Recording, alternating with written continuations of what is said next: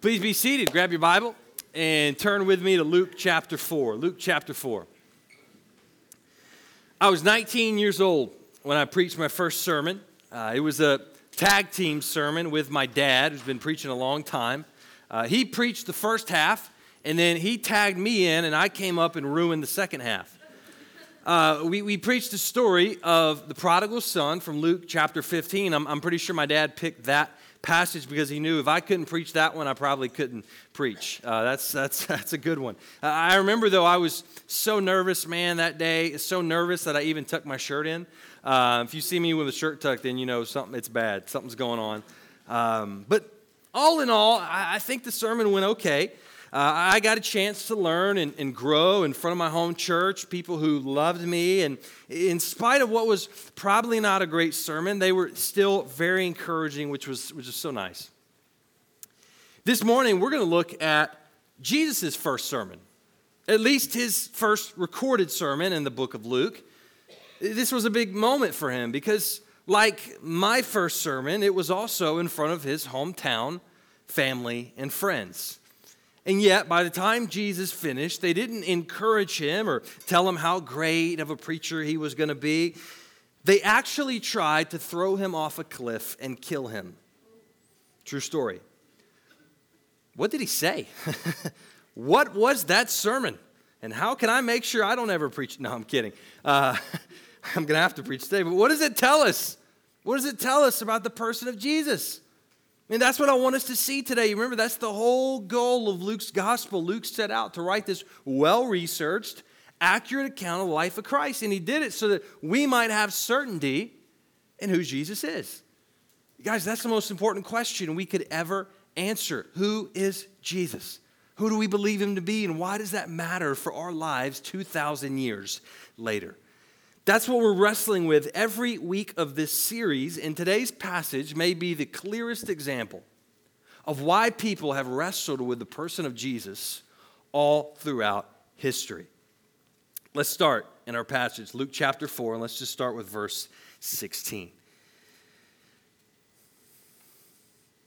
And he, Jesus, came to Nazareth, where he had been brought up.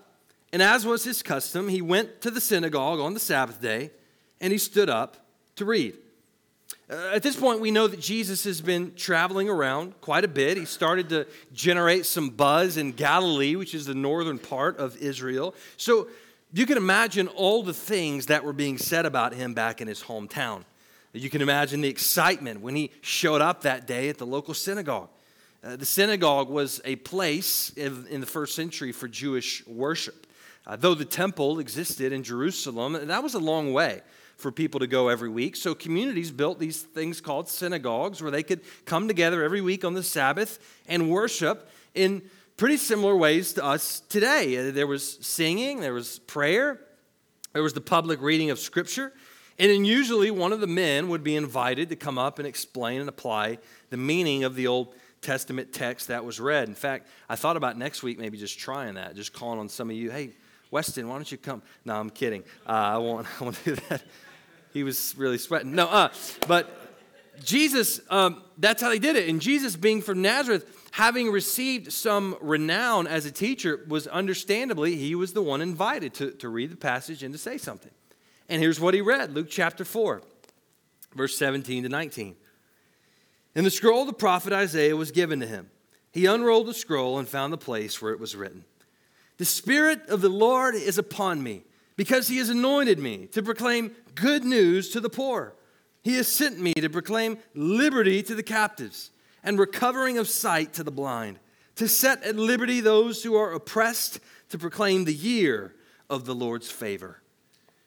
Jesus reads here from Isaiah chapter 61, and there's a lot we could say here. Isaiah, in his book, he spoke and prophesied a lot about this figure called the servant of the Lord. That was the term he used to describe the Messiah. And this passage in particular pointed to the day when the Messiah would come and usher in the kingdom of God.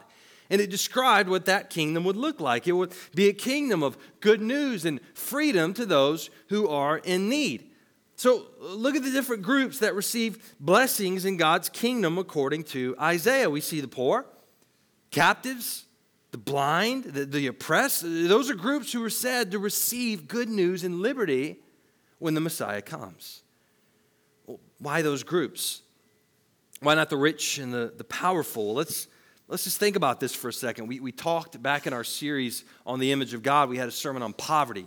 And we talked about how the Bible says God has special care for the poor, and how the poor and the needy and those who are suffering are in a special position because of their desperate state. They are in general more willing to turn to God than those who have all they need. It's not that wealth and having material things is bad. There's nothing wrong with making money and doing well. It's just that those in need tend to more easily recognize their need for God. But we also know Isaiah wasn't just talking about a physical reality. This wasn't just material poverty and physical captivity. Isaiah was also speaking of spiritual realities. That's why sin in the Bible is often compared to poverty and slavery and blindness. We're said to be spiritually poor, spiritually enslaved, spiritually blind. So what we see is that God's kingdom is for those who are in spiritual need and recognize that need for God. And this is a theme Luke picks up very strongly in his book. He has this really strong focus on the outsider, the outcast. Remember that Luke wrote his gospel to a Gentile audience. These were people who were not ethnically Jewish, but who were outside the nation of Israel. And Luke makes great effort to show that God opened his kingdom for the Gentile as well as the Jew. So you take all of that together and we see why Luke puts this passage here. For Luke, this sermon is the first one he recorded because it summarizes so well the ministry of Jesus. And we also see why Jesus chose this passage to be read. This is the heart of his mission and ministry to the outsider, the hurting, the needy, both physically and spiritually. Jesus gravitated toward these kinds of people because they were the ones often most ready to receive him. Now, this passage from Isaiah would have been well known to the Jewish audience in Nazareth. They wouldn't have taken any issue with Jesus reading from Isaiah. But it's what happens next that really sets everyone off. Look at Luke chapter 4, verse 20 to 22, and students, if you're still with me, say we are. We are. Whew, elbow the person next to you then, because if you we got some struggling. I didn't sleep a lot this weekend, so it's fair. Look at verses 20 to 22.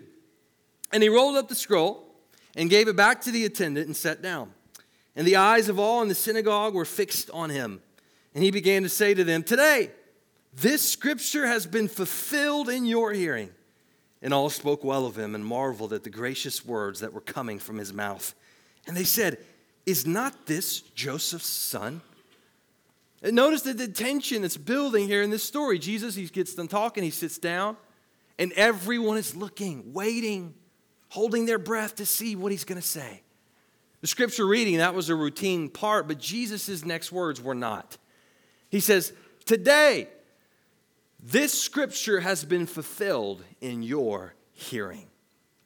Basically, he says these verses that Isaiah wrote, they're happening today because they are about me. Boy, that was a big thing to say. I mean, the prophecies concerning the Messiah in the Old Testament were the hope of the Jewish people. They were looking and waiting and longing for this person to come and save them and make all things right again. So this passage from Isaiah was their hope for the future. They also, no doubt, saw themselves as being the ones Isaiah was talking about. We've talked about the difficult setting that the Jewish people lived in during this time. They were under Roman rule through King Herod. In many ways, they were oppressed and persecuted. So for Jesus to say he was the fulfillment of this passage, he could not have said anything more shocking than that. And there's an interesting response. Did you see it? On one hand, the people were impressed with his speaking ability and his words. And then on the other hand, they knew Jesus better than most. Jesus wasn't just a famous teacher to them. He was the little kid that grew up down the street. He was the carpenter's son who learned the trade at a young age. They watched him grow and develop as a seemingly normal young Jewish man. That's why they respond and they say, "Hey, isn't this the Joseph's son that we know? They were impressed by his words, but they couldn't believe his message because they couldn't see how the Messiah would be the carpenter's son from their neighborhood. It just didn't make sense to them. So in that one question we see, they doubted.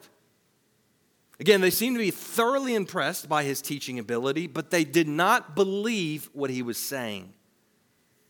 And Jesus knew that. Jesus knew that would be the response, and rather than trying to defend himself or explain a little more or prove that he was really the Messiah, he instead went right after their hardened hearts. He chose to expose their biggest problem. Look at Luke 4, verse 23. And he said to them, "Doubtless you will quote to me this proverb, 'Physician, heal yourself. What we have heard you did at Capernaum, do here in your hometown as well.'" Jesus says, hey, I know what you're thinking. You're thinking, prove it. If you're the Messiah, why don't you prove it? We've heard about all these tricks you can do. Why don't you do something for us? Jesus had done a lot of miracles at this point, healing people. And he knew they wanted him to do the same. They wanted to see something. Then they would believe. They needed evidence before they could accept his message. So this is where Jesus cuts right to the heart. Look at Luke 4:24-27. And he said, "Truly I say to you, no prophet is acceptable in his hometown. But in truth I tell you, there were many widows in Israel in the days of Elijah, when the heavens were shut up 3 years and 6 months, and a great famine came over all the land. And Elijah was sent to none of them, but only to Zarephath in the land of Sidon, to a woman who was a widow. And there were many lepers in Israel in the time of the prophet Elisha, and none of them was cleansed, but only Naaman the Syrian." Jesus brings up two examples that, again, would have been very familiar to these people. Elijah and Elisha, two guys on the Mount Rushmore of Old Testament prophets. They were highly revered. He says, yet in their days, they were often rejected by their own people. And when they were rejected, they took their ministry outside the nation of Israel. Elijah went to a widow and helped her during a famine, but it wasn't an Israelite widow. It was a Gentile woman from Sidon, which was outside the nation of Israel. Elisha miraculously cleansed a leper in his ministry, but it wasn't an Israelite leper. It was a Gentile from Syria, which was outside the nation of Israel. Jesus says it wasn't that there wasn't any needy widows or lepers in Israel. Elijah and Elisha went outside the nation because they weren't welcome inside the nation. So God sent them to a Gentile widow and a Gentile leader to help them instead of his own people. And Jesus makes clear, when you put everything together, he says the same thing was happening in his day.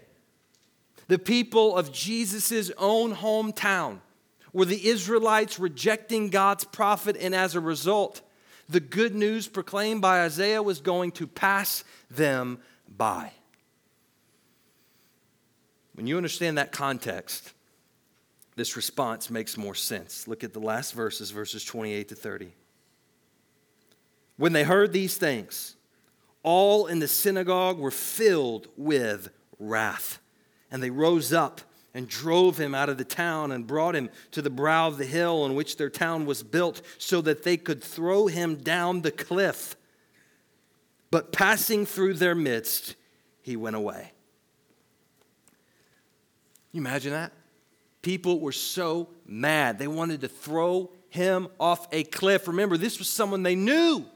Someone, a known citizen from their town, someone they watched grow up, and they were ready to kill him just because of what he said. But Jesus survived. He walked away. It wasn't his time to go yet. But this same scene would play out many times over the course of his ministry. Jesus had a scandalous, outrageous, offensive, infuriating message to many. And ultimately, they would kill him. So in the time we have left, let's look at the scandal of Jesus back then and the scandal of Jesus now.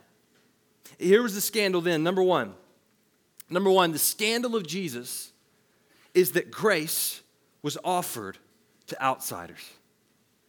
Remember, before Jesus gave the Elijah and Elisha examples, the people weren't angry. They were impressed by his words. They doubted he was telling the truth, but they didn't want to kill him yet until he brought up the whole Gentile thing. And in order to understand what made that so scandalous, we need to understand the relationship at this time between Jews and Gentiles. The Jews, you may know, were God's chosen people. They were the ones who received the Old Testament law, the land, and the covenants. They were descendants of the Old Testament patriarchs. They were special. But they took that uniqueness for granted. They began to rely on their past privileges for their present standing before God. They thought, hey, we're Israelites. We're good with God. Look at us. It's everyone else who's in trouble, not us. But the Old Testament shows that God's plan was not just for Israel. His goal was to ultimately bring salvation to all the world and to make a people from every tribe and nation and tongue. Yes, the gospel would start in Israel. The Messiah would come first to his people. But they weren't supposed to close the door behind them. They weren't supposed to hoard the treasure they'd been given, but rather to take it to the world. They were to be a light to the nations, a conduit through which God's grace flowed to everyone else. But the Jewish people missed this, even though they knew it. The prophets had told them. Even from the very beginning, when God made a promise to Abraham, he told them, yeah, I'm going to bless your people so that they can bless all the other nations. But somehow they missed it. And as a result, instead of reaching out to Gentiles, they looked down on them. Instead of building bridges to the nations, they built walls. Literally, in the temple, the outermost part was called the court of the Gentiles, where they were blocked from getting any closer to God. Gentiles were viewed as being outside of God's mercy simply because of who they were and where they came from. They were outsiders, and because of that, they were often despised. We see this in the book of Acts. When the gospel begins to go outside of Israel, the Jewish people who became Christians had a really hard time understanding why the Gentiles were also becoming Christians. And they were trying to figure out how they could integrate these people into their churches and lives when their culture was so different from theirs. This helps us understand why the people at Nazareth got so angry when Jesus brought up those stories. It's also why Jesus often found himself at odds with the religious elite. Because Jesus didn't just take his message to Gentiles, but to all sorts of forbidden outsiders. Jesus went to Samaria and preached to Samaritans. He interacted with a Canaanite woman and a Roman centurion. He healed lepers and beggars. He ate with prostitutes and tax collectors. He called fishermen and a zealot to be his disciples. Jesus was always expanding the circle of who could be included in the kingdom of God, and that made people mad. They felt they owned the circle, and they didn't want those kinds of people to be inside their circle. But Jesus was trying to demonstrate that the boundaries of the circle weren't about keeping all the right rules or being from the right family or being deserving of God's grace. No, the ones who were included in the kingdom of God were the ones who knew they didn't deserve it. They were the ones who had nothing to give but to just put their faith in Jesus and fall on him. And just as Isaiah foretold, those people, the followers of Jesus, were often the outsiders, the poor, the beat down, the left out and forgotten, the good for nothing, no good sinners.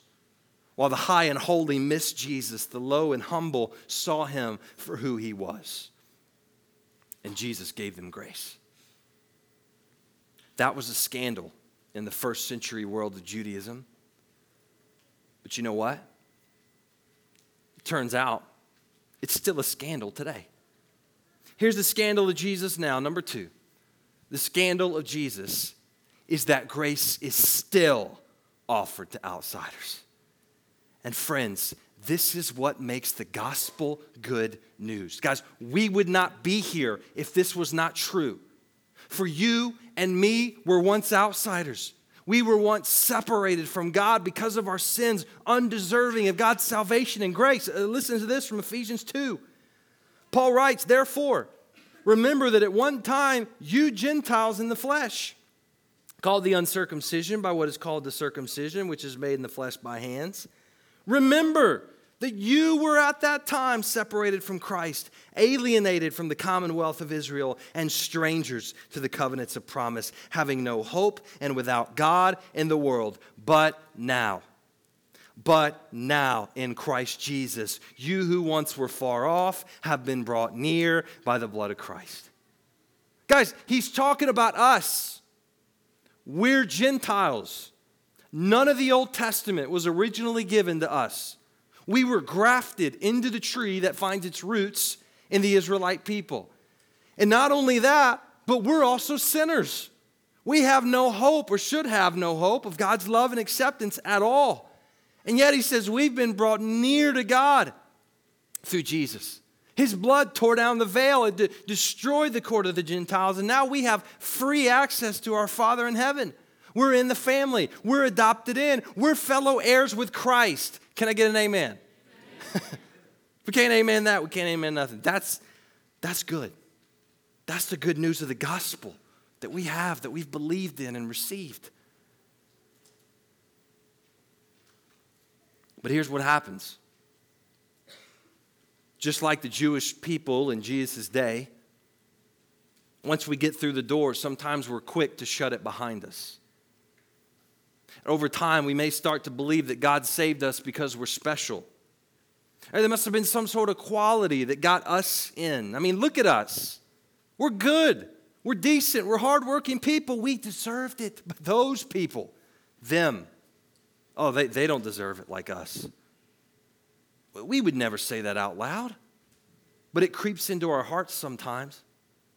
And what we do, whether we realize it or not, is we draw these lines. And we think of some group or some type of person as being beyond the line, out of bounds, unable to turn to Jesus and receive his grace. For some of us, that might be people of another ethnicity or social class. Or it might be Trump supporters or Biden supporters, or staunch atheists or Muslim refugees, or maybe people who have committed a crime or done something we deem too far, or people who live a homosexual or transgender lifestyle, or people who look different, dress different, talk different, people we'd be shocked to see walk in church, or people we'd have a hard time welcoming onto our row. I faced this often when I did student ministry back in Tennessee. One of my students would tell me about their struggling friend, and I'd say, hey, why don't you invite them to our church? We'd love to have them. And they'd say, church? If they walked in here, this place would catch fire. I mean, they're bad. They do drugs, or they're gay, or I can't invite them, or they're just too bad. And I wanted to scream at them, you missed the point.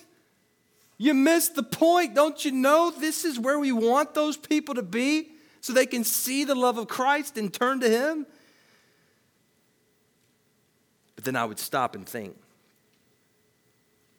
what does it say about our church that our students would be afraid to invite a friend who was far from God? Maybe we've become a country club instead of a hospital. Maybe we've missed the point. Guys, no one is beyond the reach of God's grace. We know that, but we're all tempted to label some people that way, and so we look down on them, and we even begin to despise them, and we're scandalized when they come to Christ and receive the same grace we did. That's the ultimate point of the most famous story Jesus ever taught, the story I preached in my first sermon. It's the prodigal son. Do you remember the story? The son, the prodigal, he takes his portion of the inheritance, he goes off and he just blows it on a really sinful lifestyle. And he becomes hungry and poor. He's so hungry he wants to eat what the pigs are eating that he's feeding. And then he decides one day, I could be better off back at my dad's. I could be one of his servants. And so he decides to go back home, and we have this beautiful picture of the father who should have been furious at his son, who should have totally cut him off. He's running out to greet him and kiss him, and he throws this huge party for him. And in our minds, that's where the story stops. We got a happy ending. The son is welcomed home. We even name it after him, the prodigal son. So when I prepared to preach my first sermon, I thought that was the big point. A really messed up sinner comes back to God and gets saved, and we all celebrate. So Jesus was talking there to those who were far off and telling them to come home, and the Father would receive them. And that's absolutely part of it. That's a big application from the story. But here's what I discovered. The sinful people who were far from God were not the audience for this story. Jesus was not telling this parable to them. Listen to the setting that prompts the story of the prodigal son. Luke 15, verses 1 and 2 says, "Now the tax collectors and sinners were all drawing near to him. And the Pharisees and the scribes grumbled, saying, 'This man receives sinners and eats with them.' And he told them these stories." Jesus was responding to the Pharisees, to the religious insiders, the high and holy folks, the ones who thought they were inside the circle. They thought they drew the circle, and they were complaining. And what were they complaining about? They were upset for the same reason the synagogue crowd in Nazareth was upset. Jesus was going outside their circle to those who didn't belong. So with that context in mind, it makes sense why the story doesn't end with the prodigal son. There's another son in the story. We kind of tack on to the end. We don't know what to do with him because it's not a happy ending. But this guy is the point of the story. Listen to what Jesus says about the second son. Luke 15. "Now his older son was in the field. And as he came and drew near to the house, he heard music and dancing. And he called one of the servants and asked what these things meant. And he said to him, 'Your brother has come, and your father has killed the fattened calf because he has received him back safe and sound.' But he was angry, and he refused to go in. His father came out and entreated him, but he answered his father, 'Look, these many years I've served you, and I've never disobeyed your command, yet you never gave me a young goat that I might celebrate with my friends. But when this son of yours came, who has devoured your property with prostitutes, you killed the fattened calf for him.' And he said to him, 'Son, you're always with me, and all that is mine is yours. It was fitting to celebrate and be glad, for this your brother was dead and is alive. He was lost and is found.'" Do you see the point that Jesus was making? The second son was furious that his brother, his own brother, who he had labeled as undeserving, received the love and grace of his father that he thought was his. And that's what the Pharisees and religious people of Jesus' day were doing, and that's what happens to us if we ever start to believe we deserve this. The undeserving receiving grace will always be a scandal to those who think they're deserving. When those on the outside, far from God, are welcomed in, it will always anger those who think they're worthy to be on the inside. When sinners come home, it will always bother those who think they are perfect. But here's the reality for the ones who think they deserve grace, that it's owed to them. They will find, just like the older brother, they are actually the ones far from God. They are the ones missing God's grace available to them, because grace, by its definition, is only available to those who don't deserve it. So in light of this, here's two challenges I'll close with today. First, never forget God's grace to you. Never forget where you came from, what you deserved, and what you've received in Christ solely because of his grace. Regularly preach to yourself the gospel and remind yourself where you would be if not for grace. And second, never forget God's grace to others. Every lost person you encounter is only one step behind you, and that one step is Jesus. Think about it. The person who shocks you with their vulgarity and depravity, who you can't believe could be so blasphemous and wicked, is only in need of one thing that could totally transform their entire life, and it's the same thing you got in your depravity too. It's grace. We must learn to see people the way Jesus sees them. Sheep without a shepherd. Prodigals without directions home. Every person we meet is a candidate for God's grace. And get this, the further they are from God, the less likely they are to be converted in man's eyes, the more amazing the display of grace. And that's what makes the prodigal story so compelling. There was no way after all that guy did, he should be able to come home and be received with a party.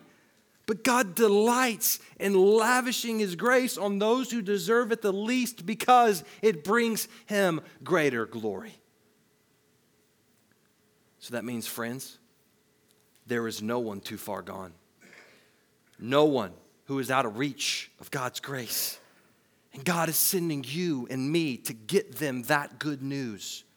That if they will just turn from their sins and trust in Jesus Christ, they can be saved. We have now been given this message from Jesus to proclaim, the same one that almost got him thrown off a cliff. Good news to the poor, liberty to the captives, sight to the blind, liberty to those who are oppressed. This is the year of the Lord's favor. The good news of the gospel is available to all. Let's be faithful to take it to all, no matter how much of an outsider they may be, because we were once outsiders too. Don't forget that. Let's pray.